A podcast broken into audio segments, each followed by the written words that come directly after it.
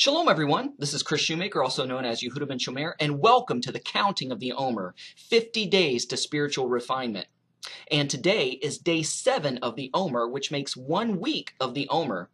And the theme for the week is chesed, loving kindness. The theme for the day is malchut, which means majesty or kingdom. So the overall theme is the majesty of his loving kindness or the kingdom of his loving kindness. And the traditional psalm is Psalm 119, verses 49 through 56. So actually today commemorates uh, the events that is recorded in Exodus chapter 15, verse 27, and it reads, And they, the children of Israel, and the mixed multitude, I should mind you, uh, came to Elim, where there were 12 wells of water and three score and 10 palm trees. That's 70 palm trees. And they camped there by the waters.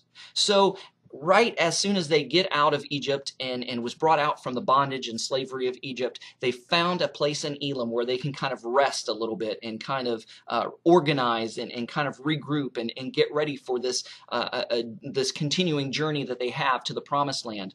Now there's some very significant significant things in this passage. We have 12 waters which represent the 12 tribes of Israel. So there was a well of water for each tribe of Israel, and there were 70 palm trees. And you may be kind of scratching your heads well, big deal. What does 70 palm trees have to do with anything?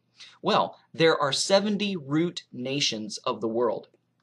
And when the children of Israel came out of the exodus from Egypt, out of uh, the bondage of, of slavery to the Egyptians, it says that a mixed multitude went out with them. And the rabbis and sages believed that there was at least one representative uh, from all the 70 root nations of the world at that time that went uh, with them into the wilderness. So you have the 12 wells of water for the 12 tribes of Israel, and you have uh, 70 palm trees, which correspond to not only the 70 uh, root nations, but also the 70 elders which, which Moses instituted to be leaders and to be the governmental structure of the children of Israel while in the wilderness. So a palm tree is very significant, or trees that matter, are very significant in the Word of God because uh, they were traditional places where elders would sit under during the day and hear complaints and disputes and needs of the people and render decisions and judgments and, and, and help meet their needs and answer their questions. And so these, these 70 palm trees represent equity and judgment and inclusion into the commonwealth of Israel for the 70 root nations or for the Gentiles that went out with Israel uh, in the Exodus. And so that what that is what that corresponds to. Also, this is the day that if the temple were still standing, we would offer uh, specified sacrifices to the Lord.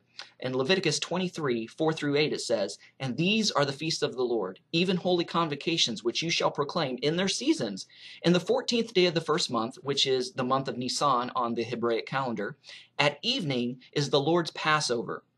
And on the fifteenth day of the same month is the feast of unleavened bread unto the Lord. Seven days you shall eat unleavened bread. And in the first day you shall have a holy convocation or a sacred holy gathering, a set apart gathering. You shall do no servile work therein, so it's considered like a Sabbath, right?